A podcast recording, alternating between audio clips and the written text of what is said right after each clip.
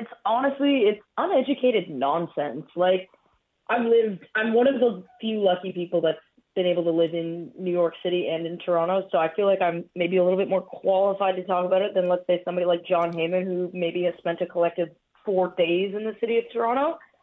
Like, yes, Toronto has our, the airport, which isn't even in Toronto; it's in Mississauga, is horrendous. Um, our national airline is awful. But when you look at it, when artists play world tours, they'll skip Vancouver, they'll skip Montreal, they'll skip Edmonton, they'll skip Calgary, but they'll never skip Toronto. And Toronto, whether people want to admit it or not, is a world class city. It's also like the fourth biggest city in North America. So I don't know what he's talking about. I don't even think he knows what he's talking about. And I think at the end of the day, I look at it and I go, just say you didn't want to cover a team outside of the United States. Like, just say you don't want to do that. They were these same people were upset when the Raptors won the championship. They don't want to have to come north of the border because, frankly, they're lazy. And so I, I look at it, and it was it was an opportunity for a guy to sit on a high horse and and say it was good for the game. When the reality of the mm-hmm. situation is, having a guy play in a different country um, in Canada gives the opportunity for the sport of baseball to grow outside of the United States. Um, and now that that opportunity is missed, so I, I disagree. I don't think it's always good if the Dodgers and the Yankees are the best teams in the league. I think that parity to some extent is good. No, I agree. I, I as a fan of the Expos uh, and certainly of smaller market teams like Kansas City or Pittsburgh, I hate it because you can just outbid with money, and that doesn't make you smarter. It just makes you richer. And um, I, I know it's good for TV ratings, but TV ratings are, are they shouldn't be God. And I, I like, I, am sorry, but I like the NHL salary cap better because I think you can be, and the NFL has it made because like Green Bay can contend, but Major League Baseball, it, it's just idle rich playing and idle rich owners. And it's, I, I love baseball. I don't like baseball, the business though. Yeah. And I, I think that the whole, there's way too many media members that are sitting atop their high horses about the city of Toronto and, reporting and media in general. And I, I generally, I'm, I'm, pretty disgusted by some of the stuff that I'm reading. It's pretty embarrassing that like these people are accredited writers and this is how they're conducting themselves. You look at it and it's just like, my God, like some of this stuff is just ridiculous. Like maybe spend a month or two in Toronto and I mean, as somebody who's lived in both cities, I'm only really worried about getting shot in one of them, and I can tell you that it's not Toronto. okay, let's talk. Let's talk hockey. Rachel Doerrie, our guest from Staff and Graph podcast. Calvin Pickard played very well uh, in the two games he played previously. He played very well last night against New Jersey or yesterday afternoon. Does that give? I mean, I know he's not a long term solution, but does that give them a little more leeway in in possibly recalling Jack Campbell, knowing that at least you know right now Pickard's game is strong enough that if you have to throw him in there to get some rest for Stuart Skinner, you can do it. Yeah, I think that's bought them leeway. I think bringing up Campbell right now is a mistake. He needs to find his groove as a starter, and that's not done in two or three weeks. That's probably a month or probably after Christmas is what you're looking at. Um, and we've seen the yo-yoing of prospects. The same thing with goaltenders, regardless of how old they are. That's um, it's not good for them to find their um, groove and then kind of be up and down. And Calvin Pickard kind of knows his role. He's playing well. He is the only Edmonton Oilers goaltender with an above 900 save percentage this season. So he certainly has earned spot duty in the three games that he's played. And I think if you can get Campbell in a groove in the AHL where he's starting and you keep Skinner up and he's starting, then you kind of got goalies that are hopefully rolling. I mean, Stuart Skinner's got a 931 in his last six starts. It's that's good stuff. Um, but you need to keep that going. And so, yeah, I think Calvin Pickard's performances have kind of bought the Oilers a little bit of time. I still don't think that the goaltending is nearly good enough to be a contender, but at least he's given them a bit of a reprieve should they need to give Stuart Skinner a break. Let's shift gears a little bit and talk about a former Oiler in Ethan Bear. Uh, who had injury issues, so Vancouver moved on, and they were hoping to get him back. Looks like they're out. Washington Capitals are a team that that needs defensemen, needs players. It looks like he might be headed there. At least the Capitals are the favorites right now. What are they getting in Ethan Bear, and, how good is it? Like for if for them to get him or Toronto, how much could he add to a team? I think I look at the Washington Capitals defense pairing. Uh, I would handicap that Ethan Bear is the third best defenseman on that team.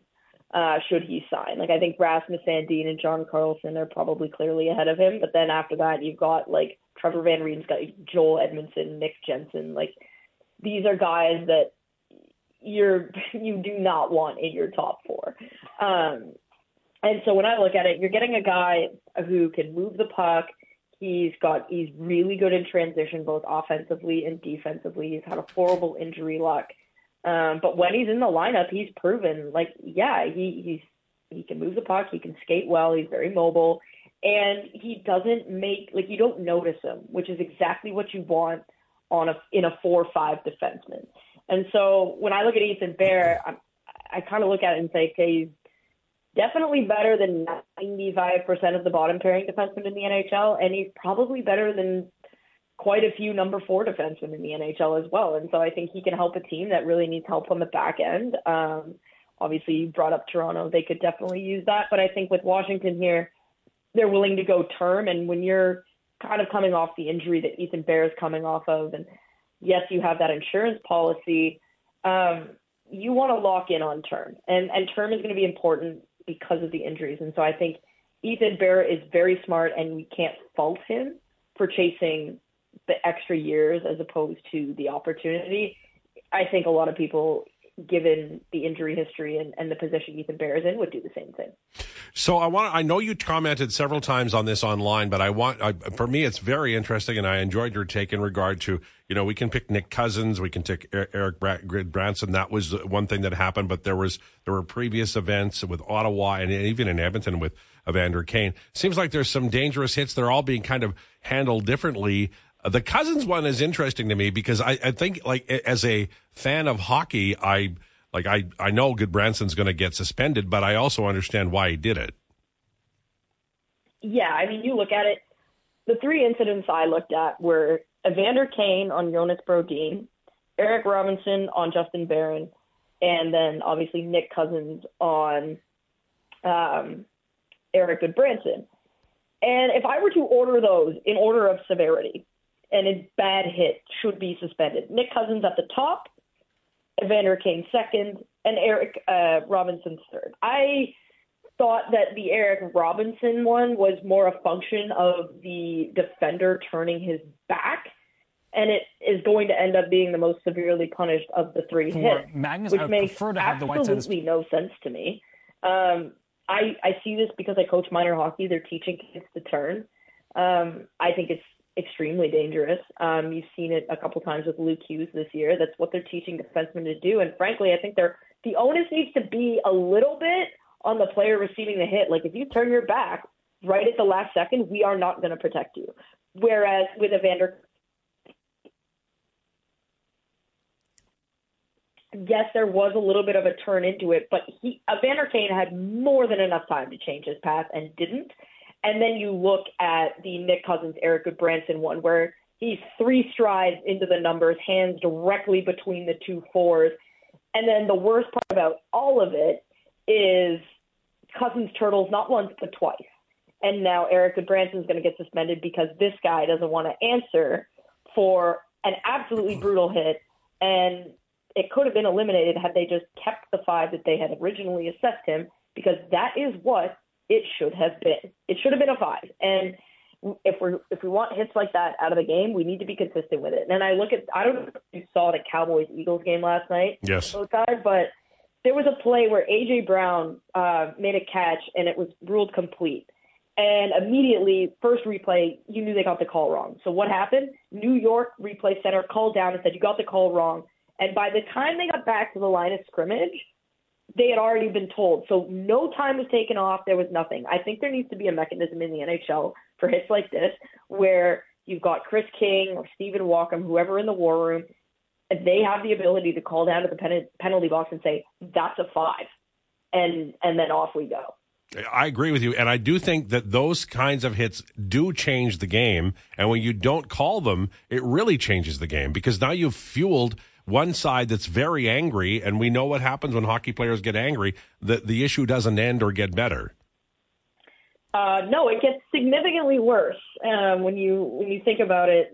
Like, I think what we saw, Erik Gudbranson was obviously the third of the three hits there, right? I think what we saw there was Erik Gudbranson watches a ton of hockey, and a lot of players in the NHL do. Erik Gudbranson saw what happened this weekend. He saw Kyle Okposo speak up. Um, and I think he said, well, if you're not going to call it, I'm taking matters into my own hands. And for Nick Cousins, this purported tough guy, to all of a sudden be turtling, uh, boy oh boy, does that label go out the window pretty quickly. Um, as far as I'm concerned, Florida has quite a few rats on their team. Um, they've got a couple really classy players like Barkov and Ekblad, but yeah. my goodness, you think even going back to last year when they had Radko Gudas, Sam Bennett, Matthew Tkachuk, now you got Nick Cousins, Ryan Lomberg running around. Like these guys, if you are going to not call it, and the league clearly wants the physicality in the game, then you have to be okay with players taking matters into their own hands. And the onus should be on the player to answer for it. And I, I didn't like the hit from Nick Cousins. I didn't like the response. I thought Erik Gudbranson probably could have dialed it back a bit, but I also that's a situation where he could have been seriously injured, and the officials were like, "eh, we'll let it slide." And so you got to pick your poison, right? You want someone to get paralyzed, or do you yeah. want to call penalties? That's exactly the way to put it. Uh, Rachel Doerrie, our guest, Staff and Graph podcast. Final question. I wanted to ask you about Kris Knoblauch. He's uh, the, the penalty kill is better under him. The defensemen are, are making more plays. They're, they seem to be more confident making plays. And, and recently, Leon Draisaitl and Darnell Nurse, the Draisaitl line and the Nurse pairing, seem to be taking more defensive zone faceoffs than under Woodcroft. And so I have two questions. Number one, is that on the face of it a good idea? Leon is not necessarily known as a shutdown kind of center, but he can win faceoffs. And then the other side of it, how much sample do you need, like the 12 games or whatever it is under Knoblauch? How much sample do you need to really to be able to call that more than just a curio and become a trend? I would not have Leon Draisaitl anywhere near a defensive zone faceoff. Um, I think you have other guys like Ryan Nugent Hopkins and Zach Hyman have been utterly fantastic for the Oilers this year um, and underrated defensively significantly. And so I think those are maybe guys you should be relying on. But there are two players that I probably wouldn't have anywhere near a defensive zone faceoff, and they're Evander Kane and Leon Draisaitl. So I'm not really sure I, I agree with that deployment. They are having some level of success. And 12 games is a good enough sample size for it, um, especially in a season where they've played nearly 30. That's almost half their games. Um, that's a situation where you can now say, like, this is a trend if it continues. And it looks like it's going to continue. Um, I'm not sure that that's the best use of Leon Draisaitl. Um, in fact, I'm, I'm sure that it isn't. Um, and I think there are other players that you need to be able to lean on. Ryan McLeod and Dylan Holloway's numbers have, have looked really good this year.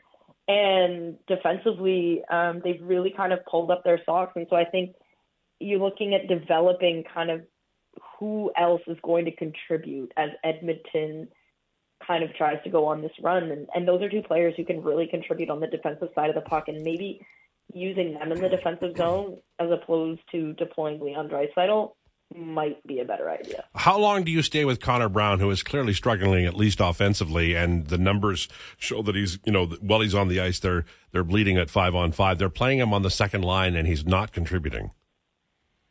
He's got to go up with McDavid, or that's kind of it. Because as far as I'm concerned, you've now soaked that bonus for next year. You have to make it work. There is no um, reprieve. There is no exception.